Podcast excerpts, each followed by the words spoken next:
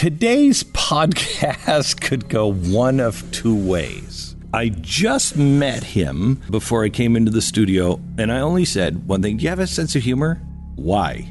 So it could get dicey. Could get dicey. I'm not sure we've never met. I am a huge fan of his work. He is um, very good at what he does. He's a certified badass. He is a real life Rambo. And he wakes up every day very different than I do. He sets his alarm for 4 4:30 so he can quote get a jump on the enemy. He does that 7 days a week. He served 8 years as a Navy SEAL on SEAL Team 1, SEAL Team 2. He has completed multiple deployments throughout the world and in 2006 he deployed to Ramadi. He's the guy that turned that around. He was part of Operation Iraqi Freedom. He commanded the SEAL team, SEAL Team 3, and his role in combat earned him a Silver Star, a Bronze Star, and the right side of his uniform is a patchwork of various other awards, commendations, badges, and patches. Since leaving the Navy, he has uh, enjoyed a career as a motivational speaker and an avid Brazilian jiu-jitsu, jiu-jitsu, I can't even say it. He's an expert in that. He's got a black belt. He likes, I think, getting hit in the face. He's an MMA fighter. He got his black belt from Dean Lister. He owns an MMA based gym where he trains and spars with professional MMA fighters. He is a New York Times best-selling author. He has developed a philosophy of extreme ownership and the idea that leaders must own everything in their world. This guy makes me feel like I'm wearing a skirt. I hope he has a sense of humor. This is a podcast you don't want to miss.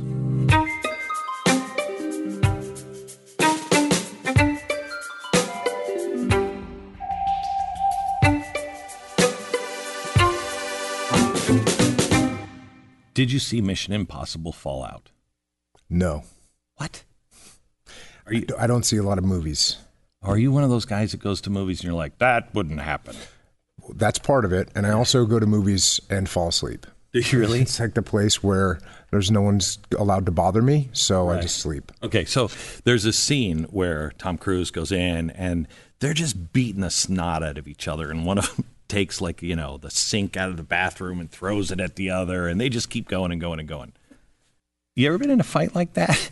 like just like I mean like for real, like not like a not like an MMA where you're stopping. Mm-hmm. I mean a real like that just went on and on and on, and you're like this guy just won't stop. Yeah, most real fights don't actually last that long. Really? Yeah, I mean, particularly because you someone else is going to jump in. So a one-on-one fight is very rare, and and I've never had a one-on-one fight that lasted more than you know a minute. So you're better than Tom Cruise because he had two guys. I'm not sure He how was- good Tom Cruise is. Okay. Um, MMA. Tell me about, first of all, your Brazilian Jiu Jitsu. Brazilian Jiu-Jitsu, yeah. What's the difference?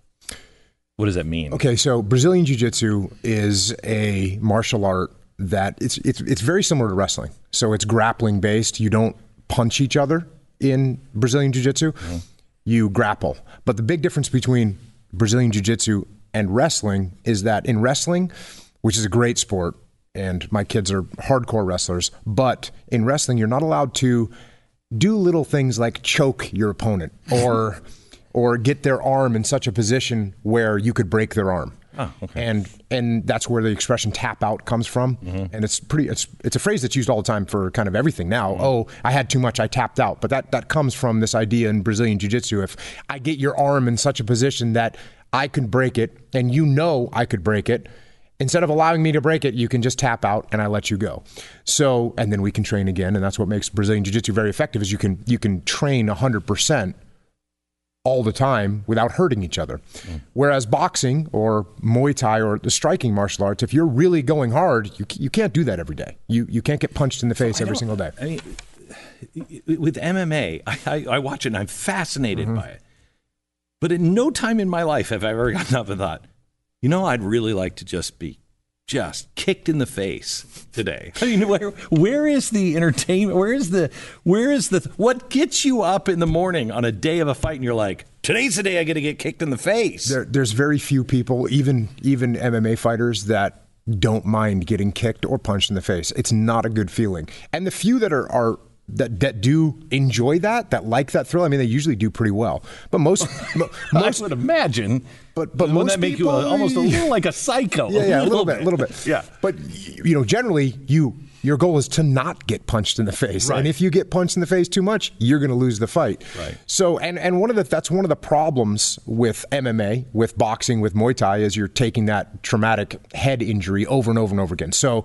You know, you're seeing it with the NFL right now with football, which a lot of that is stemming from the fact from the vets coming back from overseas, having been blown up a bunch of times. That minor concussion over and over again causes long term damage. So that's one of the reasons I think Brazilian Jiu Jitsu and wrestling and the grappling martial arts are going to become even more popular because you can put your five year old, six year old, seven year old kid into Brazilian Jiu Jitsu or wrestling and they're not going to get brain damage. Whereas boxing, Muay Thai, there's no doubt there's a risk for that. You know, it's the same thing with football. There's there's definitely a, a movement a little bit away from football right now in in America because people are seeing the, the brain damage that you get. So you Talk need to be doctors careful. who say that's bunk. Not not with not with tra- uh, traumatic brain injury Mm-hmm. for um, you know people who have been in war, but for football, they say that's there's the the, the, the, the statistics don't bear that out. Yeah, it's interesting. I think it I think it affects different people differently, and I think you can see that very obviously with with boxing, right? You see some old boxers, they're fine. They're perfectly fine. Yeah. And some old boxers, they have uh, pugilistic disease. I forget the, the actual name of it, but it's no way. I just don't. I can't see getting hit in the head over and over and over again and have it not affect you. I cannot see that either. You Yeah. get punched in the head a bunch of times, it's not going to be good for you. You head to head with Chuck Norris, who wins?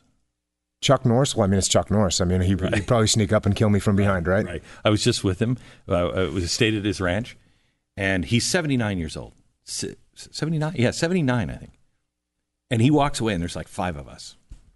And he walks away, and I look at the five guys, and I said, You realize that guy could take all of us Yeah. at 79. Yeah. He's just a machine. And interestingly, he was an early adopter of Brazilian Jiu Jitsu. Really? And so even though he was a striker, you know, that was how he was raised and that's kind of how he got famous. But as soon as he kind of recognized the power of Brazilian Jiu Jitsu, he started training Brazilian Jiu Jitsu and he eventually got his black belt. So uh, that's the, I have a lot of respect for a guy like that that trains one way for a long time and then has the humility to look at a, a totally different martial art and say, you know what? that seems pretty effective. I'm going to try it. And he tried it and he realized it is very effective. Because that's the one thing with grappling. If you're trying to punch me and you're a great puncher and you're a great kicker and you're a great striker, if I can get close enough to you to if I can get close enough to you to take you down to the ground, your strikes don't work anymore. Can women do that? Are women strong enough to do that to a man? Yeah, there's women that are very good at Brazilian Jiu-Jitsu. I have, I actually have one female Brazilian Jiu-Jitsu black belt at my gym in San Diego, and she puts guys to sleep, for sure. Now, I put people to sleep too, just in a different way. Um, my my uh, my daughter had um, uh, a, kind of a, a scary incident, uh, and she had been against guns. My daughter was against guns for a while. She was just like she wasn't against them. She's just like they're not for me. I don't want to do it. That all changed one night, um, and uh, now she's a really good shot. Um, but we were talking about all my kids. Martial arts, being able to protect themselves. And you know, I, I don't know anything. I don't know anything about any of it, but uh, uh, Krav Maga. I'm told that it's at one point that was you know the United States stopped training people in. I don't even know if this is true because it was so dangerous. Blah blah blah. it's not true. It's not true. Okay, all right. I've seen a documentary on it that said, "Oh, it's so dangerous." Um, I thought well, we, that's what we should be training people for. Um, but I, what I like about that, and maybe this no, this is true, is I want to be trained. If I'm going to train my daughter, if I'm going to send my kids to train, um, I want them to be able to kill you. Mine's not to. I'm not going to put you to sleep. If you're trying to kill me, it'd be nice if I could put you to sleep, but I'm going to kill you if I have to. So what is the what's the one thing if you could have kids, daughters, sons learn to be able to protect themselves? What would you go? Where we go? so you really what you need to do is if you really from a young age is you should start training in martial arts i definitely think that your foundation should be brazilian jiu-jitsu there, there's no doubt in my mind about that now wh- what the thing is if you're going to punch me and I don't want to fight you, or you're going to kick me and I don't want to fight you, you know what I can do? I can run away from you. Yeah. I can run away. I can just get away from you. you you're, if you're standing there ready to punch me, I can run away from you. Mm-hmm. So that's fine. That's my first method of self defense is to be able to run away. The problem is, what if you grab me? Mm-hmm. If you grab me, well, now I can't run away anymore. And now what I have to do is I have to fight.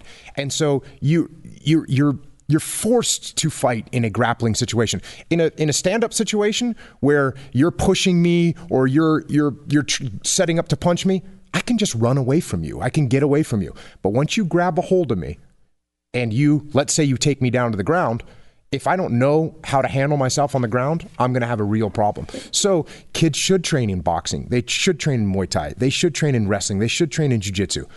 And, you know, you, you asked me specifically about females. Mm-hmm. Well, in many cases, even a very, even a decent level Brazilian Jiu Jitsu practitioner that's a 110 pound female comes up against a guy that's 260 pounds, 230 pounds, a man that, that's an athletic man or, or even just a big, strong man. That's going to be a real problem.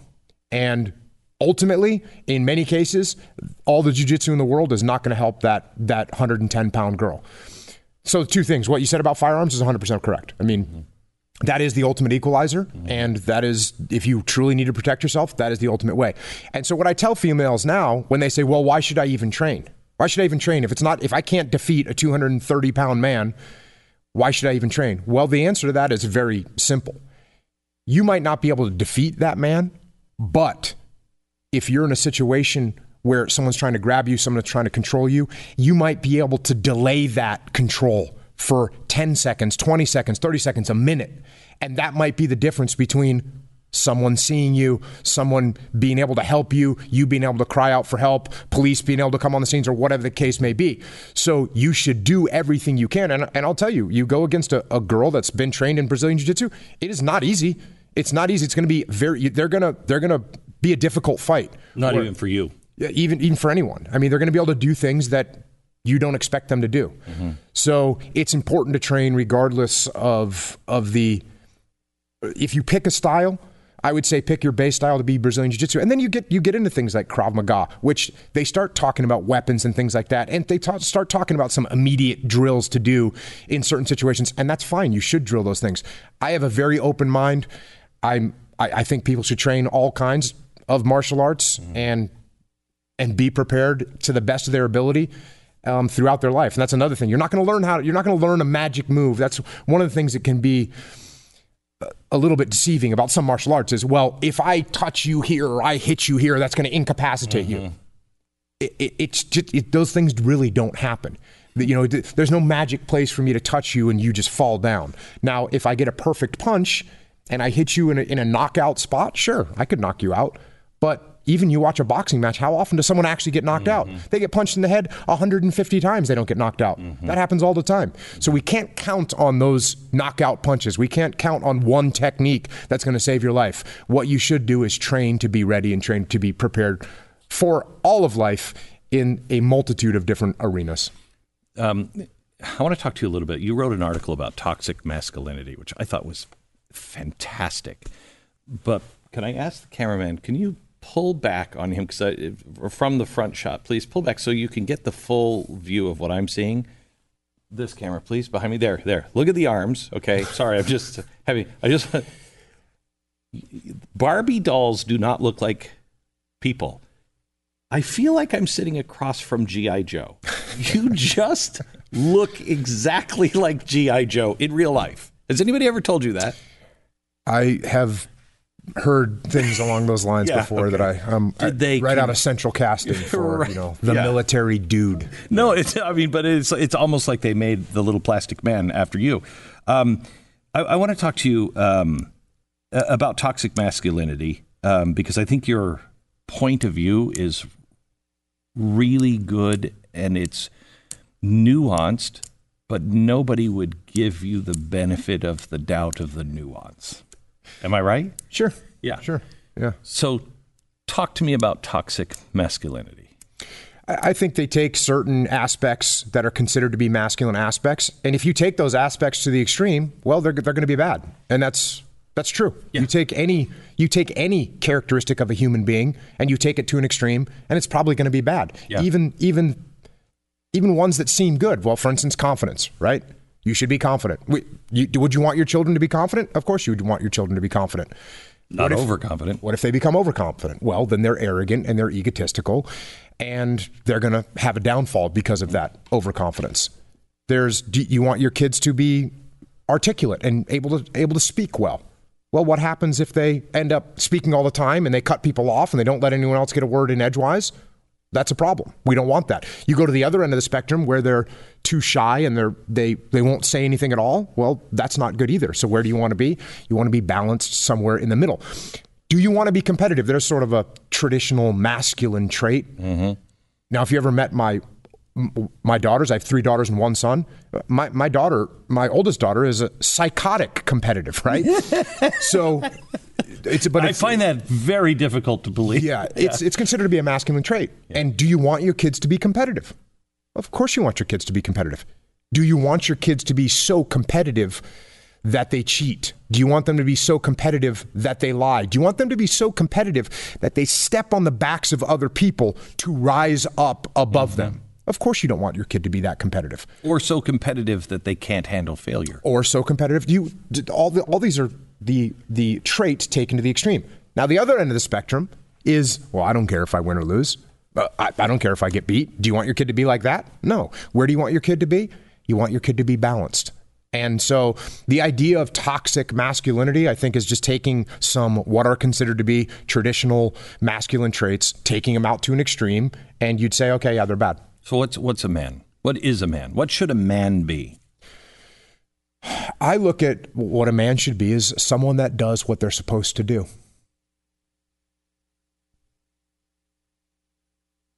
That's more of a human, Sure. isn't that? I mean, that's what we're all supposed to do. That we're Sure. all supposed to do that. Yeah, and I, I mean, I don't know here's- how I really differentiate. So I, I have a, I had a really good friend, uh, Jon Huntsman Senior. He was uh, an old Navy man from World War II. He was just great, and he was a real gentleman. Um, and we were walking one night. We were in Wy- um, Wyoming or Idaho, and we're just walking. I'm walking him home, and uh, he looks up at the sky, and he was a navigator, and he said, "You read the stars?" And I said, "No." And he said, every man should know how to read the stars. And it, he then he went into a little bit, and it was more philosophical in a way. What should, what makes a man? What should a man, as a dad of a boy, what should I be teaching my son what a man is? There's, this is a this is a list of things that goes on and on. And what I did is I wrote a book about it. I wrote a book because I had a son, and as I went out to try and find books for my son to read, have you ever tried to find books for for? Oh, that's awful. It's it's horrible. Yeah. and I could not find any books No, that you find all kinds of women hero. Right. I couldn't find any books where, oh, okay, this is the values I want to pass on to my son. And so I wrote a book called Way of the Warrior Kid. And what the book is about is about a young kid. He's 10 years old. He can't do any pull ups. So he's getting made fun of in school. He doesn't know his times tables. Even though the other kids know their times tables, he doesn't know his times tables yet. He doesn't know how to swim. And he's getting picked on by the school bully. And so he's all sad. Last day of school, they they actually are doing a competition to see how who can do the most pull-ups. He can't do any. He's getting laughed at. He the, the the class field trip is at a lake. He can't swim. He's getting picked on, like I said, by the school bully Kenny Williamson. By the way, got to watch out for him. So he goes home. He's all sad. He's crying. And when he gets home, he remembers that his uncle is coming to stay with him for the summer. And his uncle was in the SEAL teams.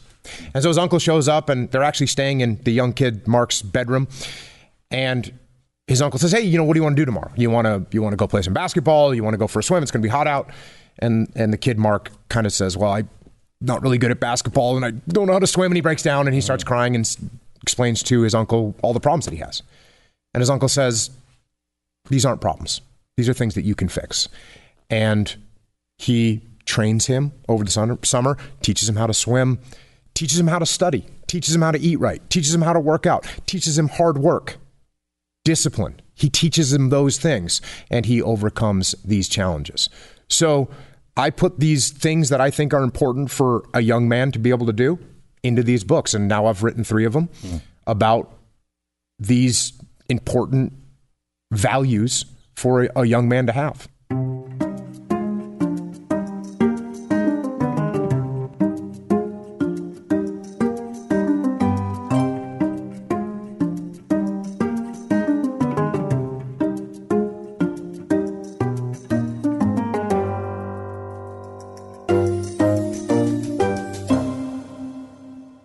How important is hard work for kids? hard work is one of the most important things, and, and hard work to me ties into discipline. Right. And you know, I had written a book called "Discipline Equals Freedom."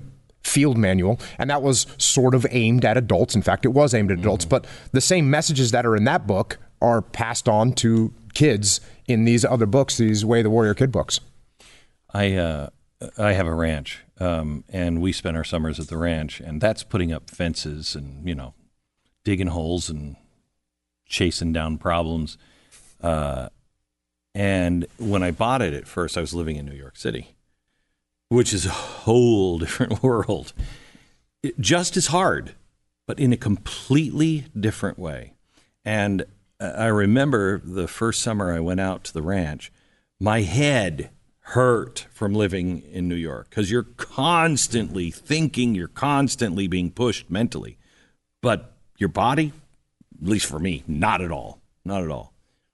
There is something different about hard physical work that that we have lost. You know, we might work hard still, but that physical labor at the end of the day is different, don't you think? I think that you have to exercise your body, whether that's work or whether that's working out. There's there's no doubt in my mind. There's no doubt in my mind that when you do physical things, you feel better. And this uh, this is another thing I wrote about. Like this actually happens. There's there's physiological things that take place when you work out that make you feel better. So you're 100% right. You're 100% right and you're backed up by science. if you if you work out, you do hard labor, you're going to feel better. No doubt about it. That's why you should make that part of your day. Even if you have a job where you don't do anything physical, you need to get up early and do something physical so you get that part of your your soul taken care of. When I don't do anything physical, I feel horrible. Yeah, give me 2 or 3 days of that and and I'm not a not a happy person. You uh you get up at four o'clock in the morning every day? I do. Every day. Yeah, actually 4:30, but yeah. Every day. Yeah. No sleeping in. No. Anybody in your life say, "Shut up. I'm sleeping in." I'm real quiet. My wife does not get up when I get up, and I'm very good and stealthy about getting up and getting out of bed. stealthy, yeah, I stealthy. you are stealthy because I don't want to wake her up. She has a different sleep pattern than yeah. me. I was um, I was just with Tony Robbins, and uh, he's quite ill. He has mercury poisoning, and he's been quite ill for quite some time. And uh, I watched him uh, in his day, and he's amazing. He's all wired up so they can monitor absolutely everything um, about him. Uh, and he's burning 12,000 calories a day when he's working. And, um, and you'd never know he was sick, never know he'd sick. You see him maybe after or right before, and you can tell there that something's not quite right. And he gets up every morning and he jumps into a pool of I think 55 or 60 degree water mm-hmm. every day. And he said, I don't do it because I like it.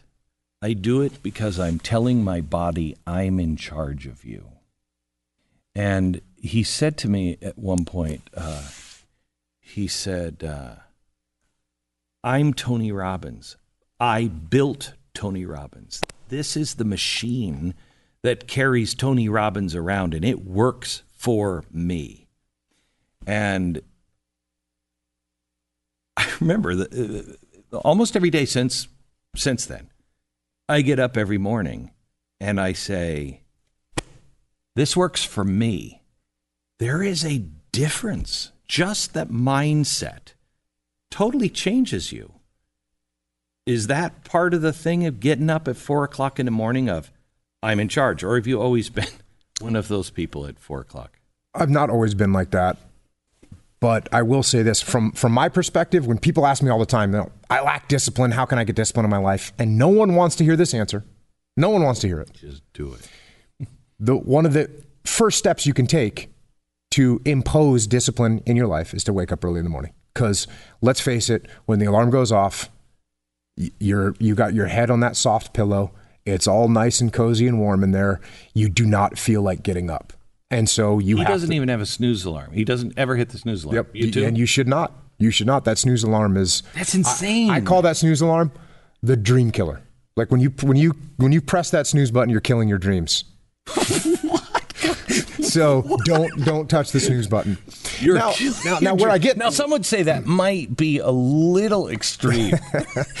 no where people get worried and people freak out. Yeah. is sleep is healthy. Sleep is good for you. I know that. I get it. And people say you're telling people not to sleep. No, I'm not telling people not to sleep. you do six hours every night. Ten I do- o'clock. Yeah, I usually go to bed around 10, 11, and I wake up at 4.30. So I get five and a half to six hours almost every night, you know? And, and, and sometimes I tell people, I, I, I think sleeping is good. I do it almost every single day. So, but but people will freak out and say you're telling people to be unhealthy. I'm not saying that at all. I'm not. You know, if you need different people are have different genetic needs for sleep. I'm one of those people that doesn't need much. Of my four kids, my oldest daughter needs even less sleep than I do. My middle daughter sleeps more like my wife. My son's somewhere in the middle, which, by the way, that means my middle daughter, she gets out of bed when you get her out of bed in the morning. She, she likes to sleep. So I'm not telling people, hey, don't sleep, but I am saying put yourself on a schedule. And, and, you know, you ask why I don't sleep in. If you sleep in, if I sleep on a, in on a Saturday until six o'clock, Ooh. that night I'm going to have more energy. And instead of going to bed at 10, 30 or 11, I'm going to stay up until midnight because I got a little bit of extra sleep. Well, now that next day I'm going to sleep in a little bit more. Now all of a sudden Sunday I'm sleeping in until seven o'clock. Now Sunday night I can't go to bed until one o'clock in the morning, and you see where I'm going with this. I go into Monday with a lack of sleep because I couldn't fall asleep. So I just the most important thing is set a good wake up time that works for you, where you get enough sleep, and then wake up that time every day if you can. I uh, for a while, for about ten years, my body only needed about three hours of sleep. There was nothing better. There's nothing better. Sleep is the biggest waste of time ever. You Yeah, know, yeah. it's not something you go to the doctor for. You know, afterwards, you know, because it did some damage to my body, and afterwards, people were like, "You didn't check that out." I'm like, "Why? if you don't have to sleep, it's the greatest." Yeah, yeah. Because it, it is. There's no one working. Nope. There's no one to bother you. It's completely. You're just able to focus. Yeah, it's it's great to get up early, and, and you know I always like to throw this caveat in there as well. I don't. I get up early, and it's a luxury for me. You know, there's plenty of single moms out there that are getting up at three o'clock in the morning so they can do their first shift at a diner, followed by going from there to a daycare center where, where they're working, followed by some other job that they're doing late at night. Like that's that's so. There's plenty of people. I'm not bragging. I sleep less. like, no, there's plenty of people that are working harder than me and getting after it more than I am, and respect to them. And I, I hope they can drive on with that until they can get to a point where they can get more sleep. Can uh, because you're really you're. I mean, you're a phenomenal leader. You know, with the SEAL teams, but you are now an inspirational speaker. You've written books on leadership. Um, is can everyone be a leader?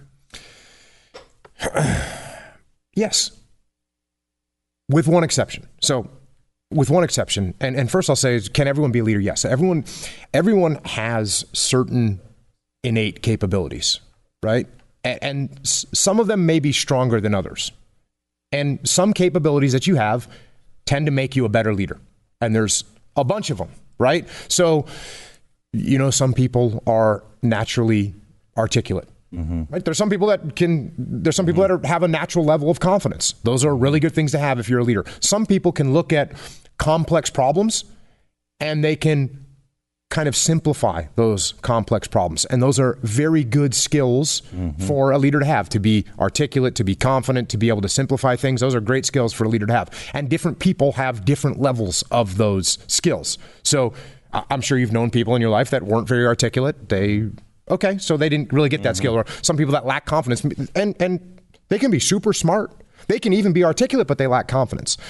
They, there's some people, have you, it's, being able to simplify is a, is a good skill to have, but usually people remember, instead of people that were able to simplify things well, a lot of times instead people remember individuals that really made things complicated. You, Yes. you ever work with somebody that Oh, takes yeah, just yeah. a, Oh, my a- something gosh. and just makes them complicated? So You're like, shut up. Can we just do it? Yes, yes, So those are different skill levels that a human being will have. Mm-hmm. And you got born with what you got born with. And maybe it got nurtured a little bit along the way, it, it improved a little bit.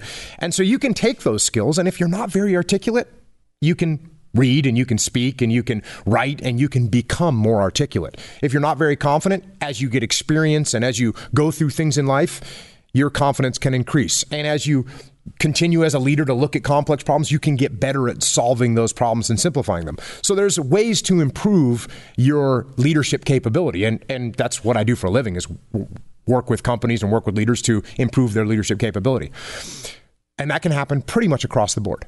Now, the reason there's a caveat to that is one of the most important characteristics for a leader to have is humility. Mm-hmm. Because if you lack humility, well, you don't think you need to be any more articulate because you know you're already good enough, and And you don't need team members. you don't need you don't even need anyone to give you any input because you already know everything. So the person that lacks humility is not going to become any better of a leader. You said this in your toxic humani- uh, toxic uh, uh, masculinity article too about um, if it's good for a man to be able to control his emotions, but if you're emotionless, nobody wants to follow somebody who doesn't feel. Yeah, hundred percent true. That's a, a great example. So the classic, the classic masculine trait is to have control of your emotions. Does that make you a good leader? Yes. You don't want a leader that flies off the handle. You don't want a leader that loses their temper. You don't want a leader that gets completely distraught and falls apart if something bad happens. No, that's a that's a bad leader. That being said, you don't want a leader that is completely void of emotions. And if you're completely void of emotions, you won't connect with your team as a leader. You won't connect with them as a person. And if you don't connect with your team as a person, you, there's no bond. There's no bond. There's no team. There's no team. There's failure. It's interesting because George Washington was a he's one of my favorite leaders, and um, he was a an unbelievably complex man uh, with all kinds of emotions going on. But the only time I ever saw weakness in him was after he lost New York, and he was standing across the river, and he's looking at Manhattan, and he it's written that he he wept, and the people around him all of a sudden flipped, and they were like this guy, we are doomed with this guy. And yet he was able to turn that around and then get everybody in the boat to go back up and take. I've, I've often, people don't understand the leadership that that took to get them back into the boat to take on the Hessians. That would be like me saying to my fat friends, hey, let's go take on SEAL Team Six. we wouldn't do it, we'd all be dead. That's, he he had something that and what is that that x factor where a real leader they say this about steve jobs could look you in the eye and you'd be like i'm not doing that. I'm not doing it. No matter what he says i'm not doing it. And before you know it you're walking out of the office going damn right we're going to do it. What is that? Well, it's it's an important part point when you make of that about George Washington, and that really leaving New York at that time was an escape, was a was a retreat. but It was a great tactical move and a lucky one mm-hmm. because the fog rolled in, and it was a lucky one. But if he would have stayed there, they would have really suffered some Yeah. significant. Yeah, yeah. It would have been it would have been a massive defeat. Yeah. It probably Could could have been over. It could, could have been over. So now, if you think about it from you're a trooper, you're a trooper, and you're looking at this guy. If this guy walks out of there after this and he has no emotions, and he says, uh, "Don't worry about it, gents," you, you just you just got defeated. You know, you just Right, had to run away. right. And this guy is acting like it didn't happen. Now. Weeping and crying, that might be a little bit much. Right. Might be a little bit much. In fact, it probably was. But at the same time, if you showed no emotions, it's not enough. It- But it- there is something about, I mean, and I don't know how much of this is legend. I, I happen to believe the stories because they're so universal. Um, but there is something about him white, you know, riding a big white horse towards the front, almost in a Braveheart sort of fashion, going, "Come on, let's go." That the troops that followed him after horse after horse after horse was shot out from underneath him, and he walks off the battlefield every time that it gave them this invincibility almost, or this conviction that no, no, no, we're moving forward. There's a force here. Well, when a human being looks at another human being that is willing to sacrifice, and in that case, willing to sacrifice everything, that is when we see that as people, when you see someone that's willing to sacrifice, and and I was lucky enough to work with guys and see guys sacrifice their lives for the cause, the cause of freedom, for the cause of trying to help. You know, I was in in, in Iraq trying to help these Iraqi people escape from this evil, evil insurgency, and and evil isn't even a strong enough word. This sadistic, evil, subhuman insurgency that was raping, torturing, murdering, skinning people alive. That's that's what the city of Ramadi was under. And I don't think I've heard the skinning oh, people oh, alive. Oh yes, skinning people alive, beheading beheading the head of the family. So, oh the the insurgents think that this family or this father had been working with coalition or helping coalition forces. Cool. What we're going to do is we're going to go in that night. We're going to murder the whole family. We're going to put their heads out in front of the in front of the house so everyone knows what's going to happen to you. And but all that being said, this is this is not our country, right? Mm-hmm. But there was Americans that were willing to sacrifice their lives to try and help these people move towards freedom and move away from that oppression. So when you see that, and you know, my my task unit in in the Battle of Ramadi, we would go to memorial services of the Army soldiers, of the Marines that were killed in action, and when you see that level of sacrifice, and you see someone willing to make that sacrifice, it absolutely reassures you that you're on the right path and you're doing the right thing. You worked with Chris Kyle. Indeed. Who was a remarkable man. Indeed. Um,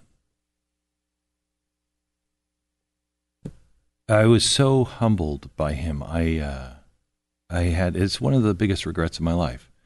I'm not good around people like you um, because uh, you do things that I just don't. Th- I just. I mean, I'm afraid to find out.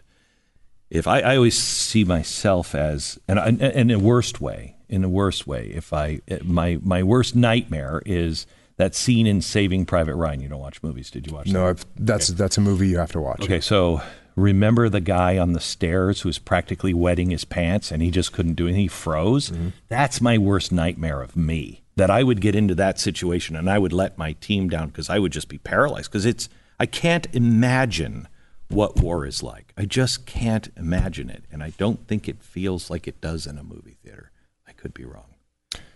Uh, and I stood next to Chris for about five minutes, and I so wanted to say hello to him, and I felt, uh, I felt silly that I didn't you know, that I just, I was paralyzed. I just was like, who am I to even say hello to him? And I really regret that. Um, but as you look at people like you, any really any of these guys that are coming home, you're I don't think people understand it. Maybe it's just me. I don't think people understand that when you're there, you're fighting for something bigger, unless you're a psycho. You're doing something that you believe is really important. It is life and death all the time, or at least in the active times. And then you come home, and this must seem like a play. That this is little kid second grade time. We're arguing about statues and we're arguing about stupid stuff that makes no sense. How do you go from that, doing something noble, and being a part of something important, to coming here and being surrounded by people who are like, I am just so offended by the words that you're using right now. This is toxic and and I'm triggered. Well, war war will put things in perspective for you. And Has to. and that's why I think a lot of I, I get asked about war, and one of the things that I've said many times about war is that I think war makes you better. Right? Of course, is it awful and horrible? Yes, absolutely. But it will make you a better person. And I and I had a conversation with with a guy who said you know, he's, he was interviewing me, and he said, you know, I hear you say that war is awful and horrible and all these things, and then I've also heard you say that it's the it's the highlight of your life. The best times of your life were in war, which is absolutely true. Has to be. And And it has to be. Could we spend a second on that? I think it would have to be because you are the most alive at that point, right? there's no other thing that will make you as completely crystal crystalline focused on anything mm-hmm. other than war. There's bad guys that you are trying to kill and they are trying to kill you. Mm-hmm. You you can't get any more focused than that right there. When I had this conversation, and I, I've also said, you know, that m- the best times of my life, f- hands down, the best time of my life up to this point was being the task unit commander in the Battle of Ramadi, without question. The worst times of my life also were being the task unit commander in the Battle of Ramadi. By the way, thank you. It, it was an honor. It was an honor to serve. The the thing that I came away with, and where I ended up in this conversation with this interview that I was was doing, was I asked him. I said, "Have you ever known anyone that's had cancer and bad cancer, and they survived it?" And of course, he said yes. And I said, "What do those people say about cancer?" Oftentimes, they say, "I'm glad I had it. I'm, I'm. It taught me. I wouldn't I go through it again, and I, wouldn't wouldn't wish it on people. I but wouldn't go through it again. I wouldn't wish it on anyone, but I'm glad I went through it. And that's the same with war. Why is that? Because it puts things in perspective. It makes you realize that there's little things, little petty things in the world that do not matter. And war, there's there's nothing better than the sunrise mm-hmm. in a in a free country or walking down the street, walking your daughter to school. It doesn't get any better to that than that. And when you've been to war and you see the sacrifices that were made and you see how so much of the rest of the world lives, they don't have that opportunity to be able to walk down the street with your little girl and take her to school. It, it it's it's it puts things in such stark perspective. You realize how lucky we are to be here, how lucky we are to be in this country. And you also realize that it is a sin. It is a sin to squander these opportunities that we have.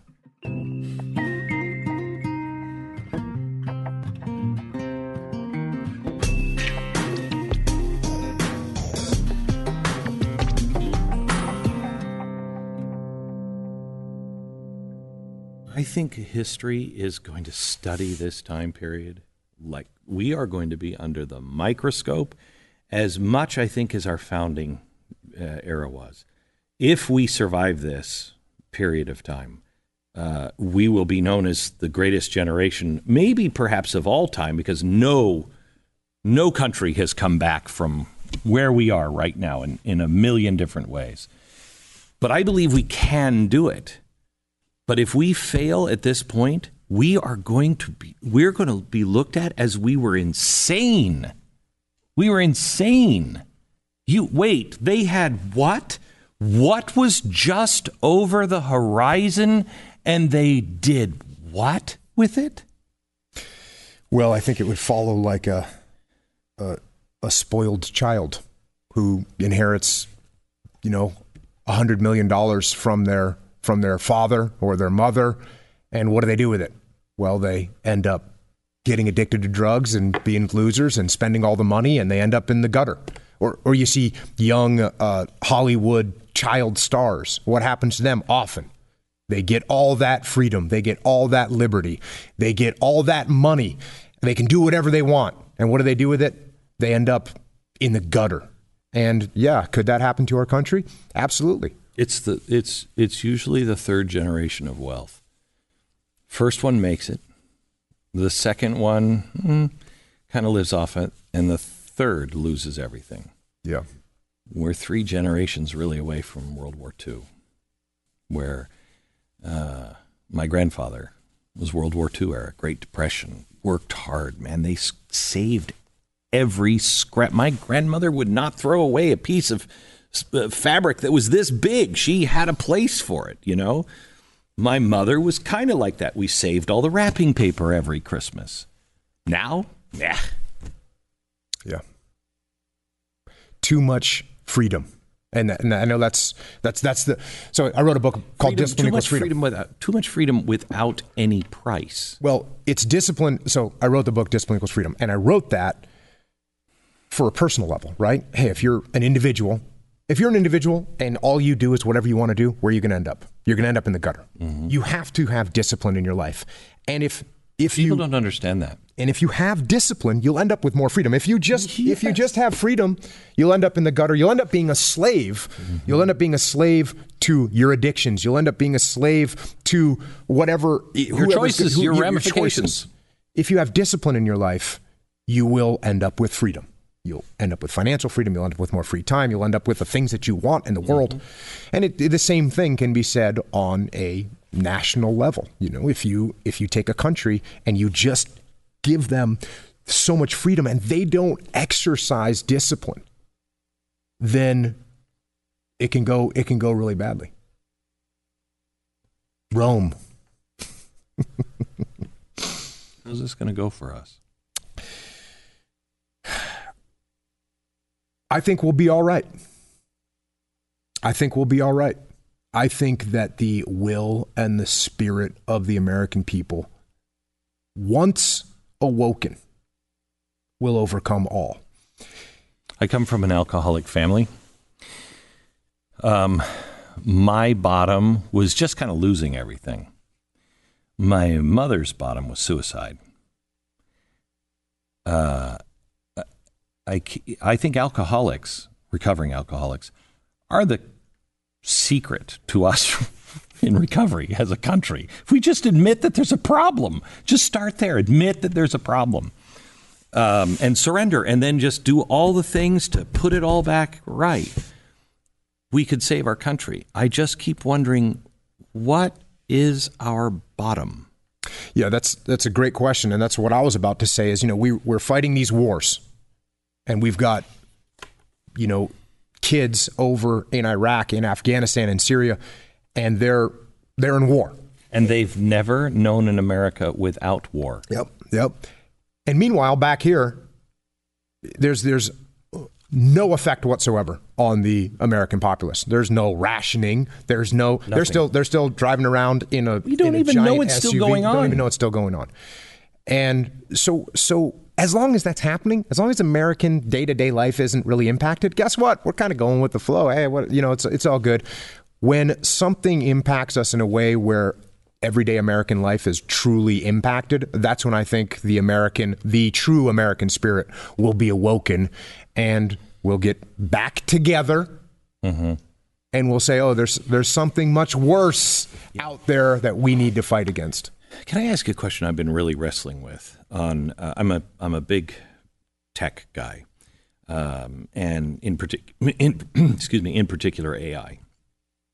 AI is um, wonderful. It's making our life wonderful.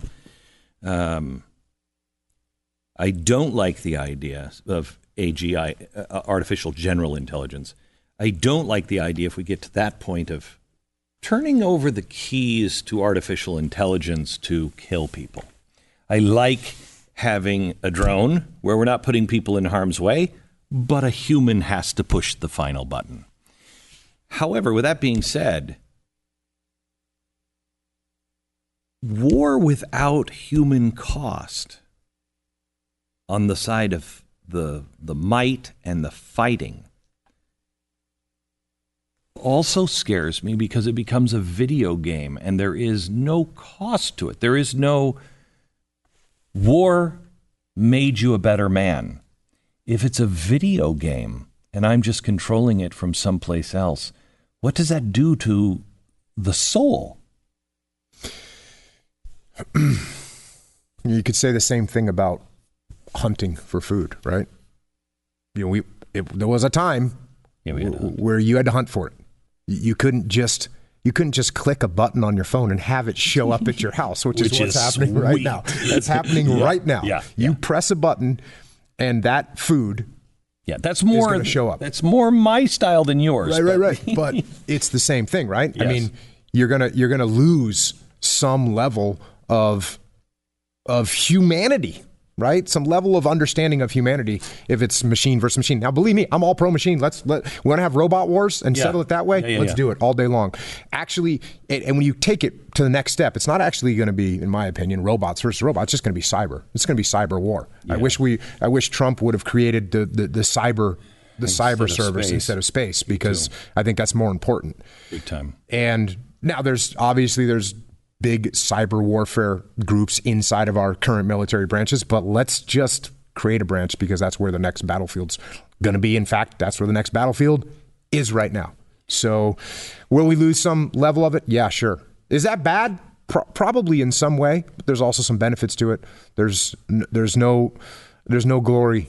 There's no glory in war.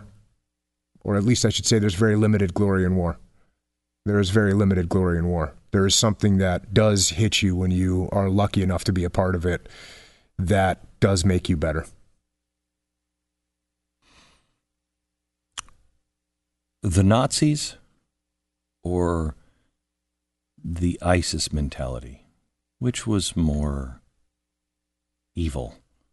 I mean, I'm looking at the two of them. Are they the same, cut from exactly the same cloth, or They're they're both they're both the same as far as I'm concerned. In, ter- in terms of level of being evil, they're the same. And you know the the the Japanese Imperial Army, same right there. Rape of Nanking. Let's have a look at that. You know, ISIS ISIS systematically raping ten year old girls and boys. Yeah, let's let's just put them all in the same bucket as far as I'm anybody concerned. who says um, wipe the earth of them all. Americans are Americans have their problems, they're just the same.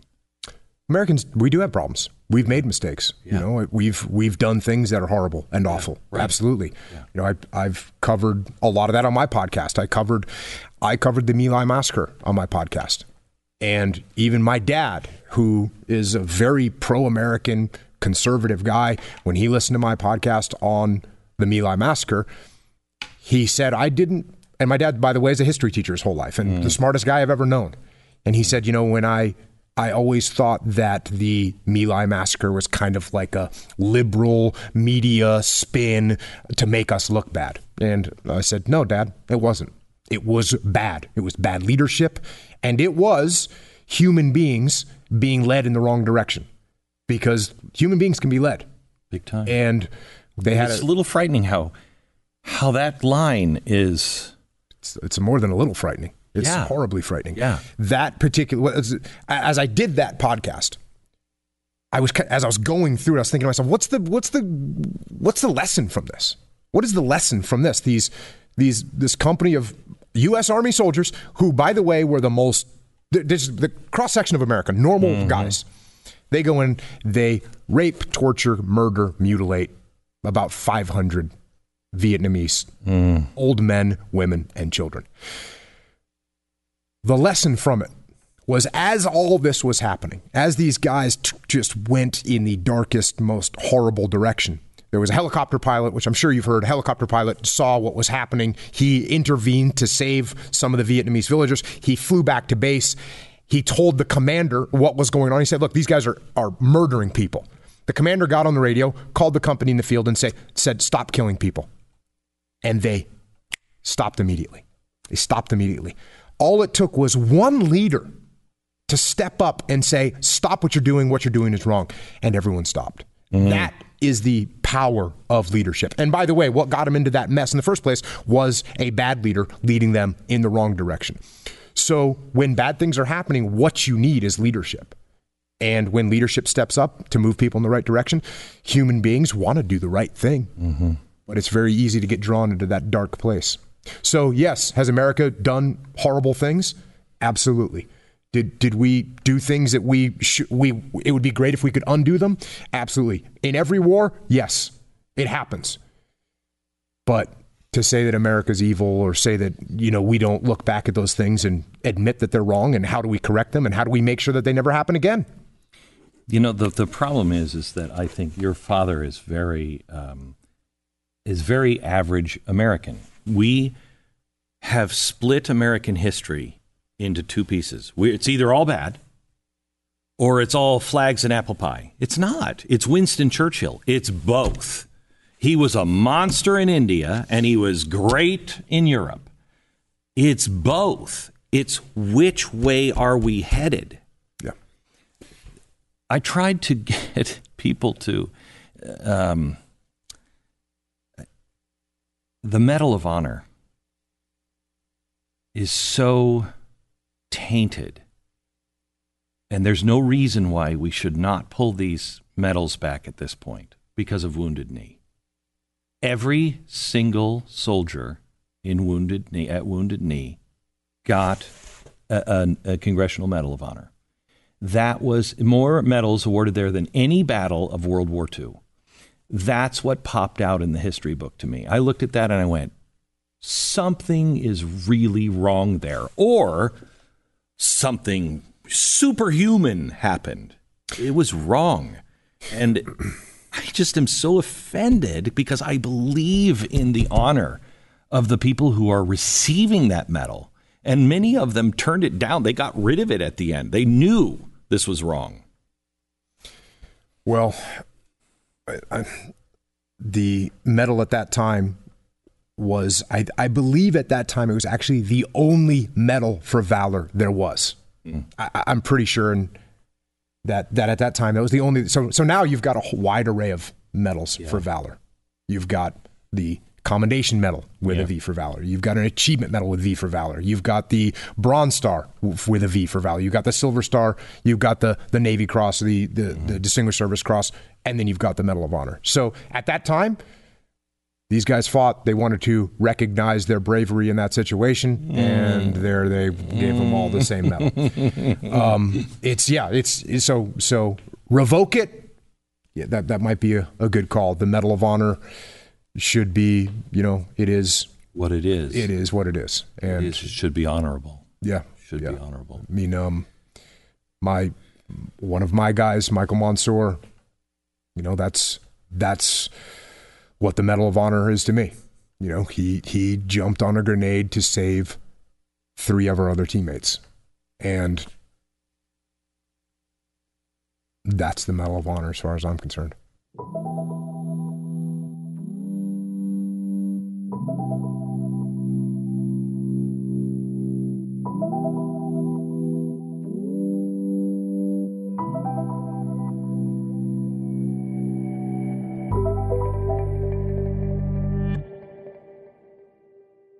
So you were in SEAL Team 1, 2, and 3. You weren't good enough to get to 6? One, I was at SEAL Team 1, SEAL Team 2, SEAL Team 7, and SEAL Team 3. Why not 6? Dev Group. I mean, uh, I just. I'm kidding. I'm kidding. I'm kidding. Everybody seems to think that SEAL Team 6 is like, that's like, that's the thing. But the SEAL teams are, are broken up by region and they're also by uh, I don't want to say skill, but what they're good at. They're not all the same, right? For a while, when I first came in, they were not. They had different regions we were assigned geographically, so different right. SEAL teams were assigned to different parts of the world. Right. And then as later on, around 2000s, they, they started to change it where every SEAL team was pretty much the same, and they would we would deploy to the same places. And so there's that that's the way it is now. And then what you're talking about, uh, developmental group, they are guys that get selected from the SEAL teams and go through more training and have an incredible amount of assets, and they're incredibly skilled guys. Which is the SEAL team? Is there a SEAL team? And don't tell me if you have to kill me afterwards. It, don't we have a SEAL team that um, is is operational here to make sure they're constantly testing our infrastructure.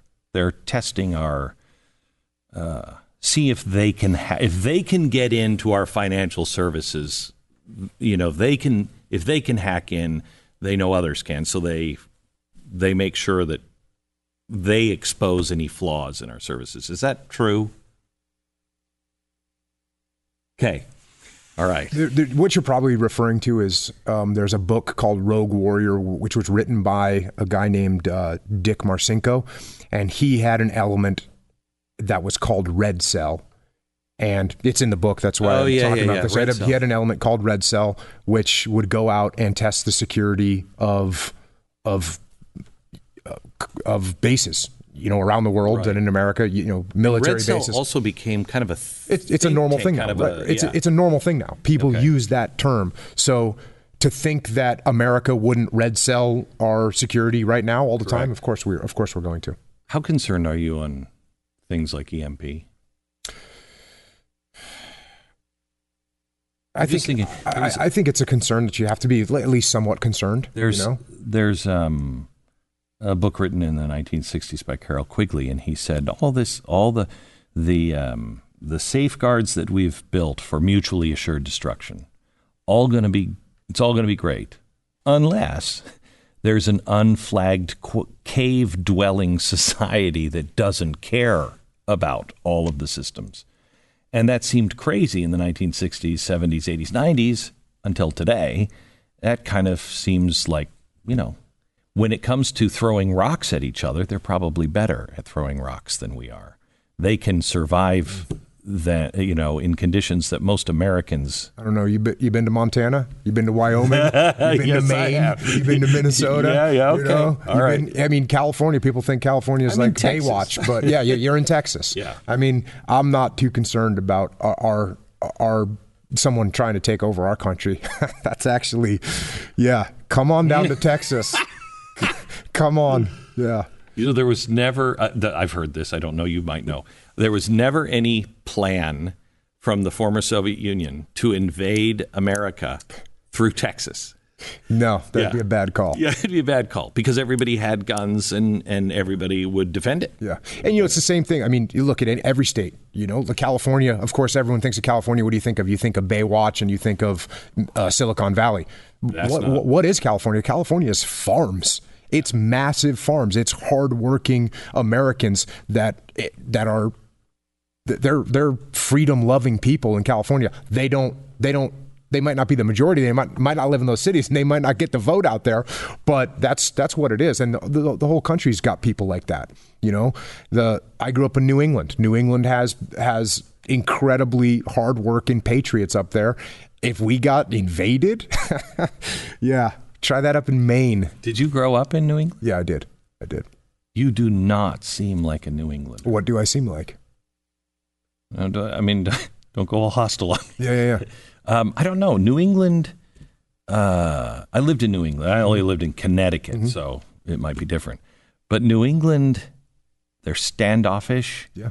Uh, they're, Well, you got the Puritan yeah. you got the Puritan culture that's still there. Yeah. And I didn't really realize that until later on in life. But yeah, for sure. The hardworking Puritan culture is there. And I think that's where you get the hardworking you know, I got a I got a company in Maine. We have a factory up in Maine.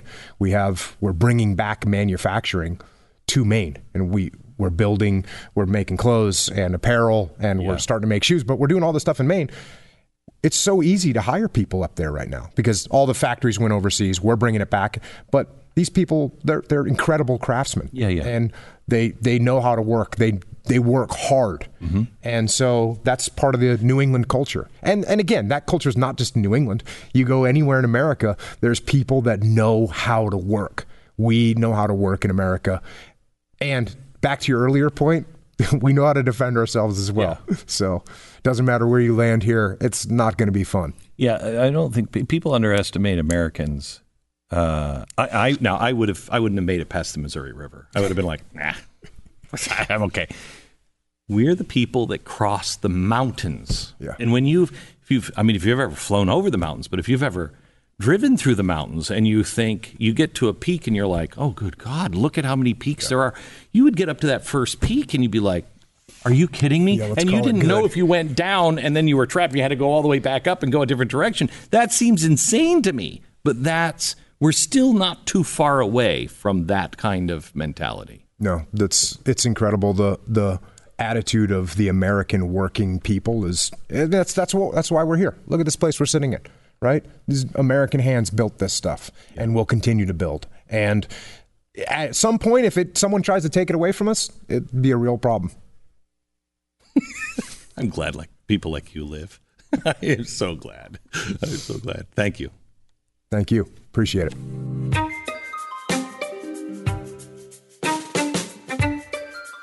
Just a reminder I'd love you to rate and subscribe to the podcast and pass this on to a friend so it can be discovered by other people.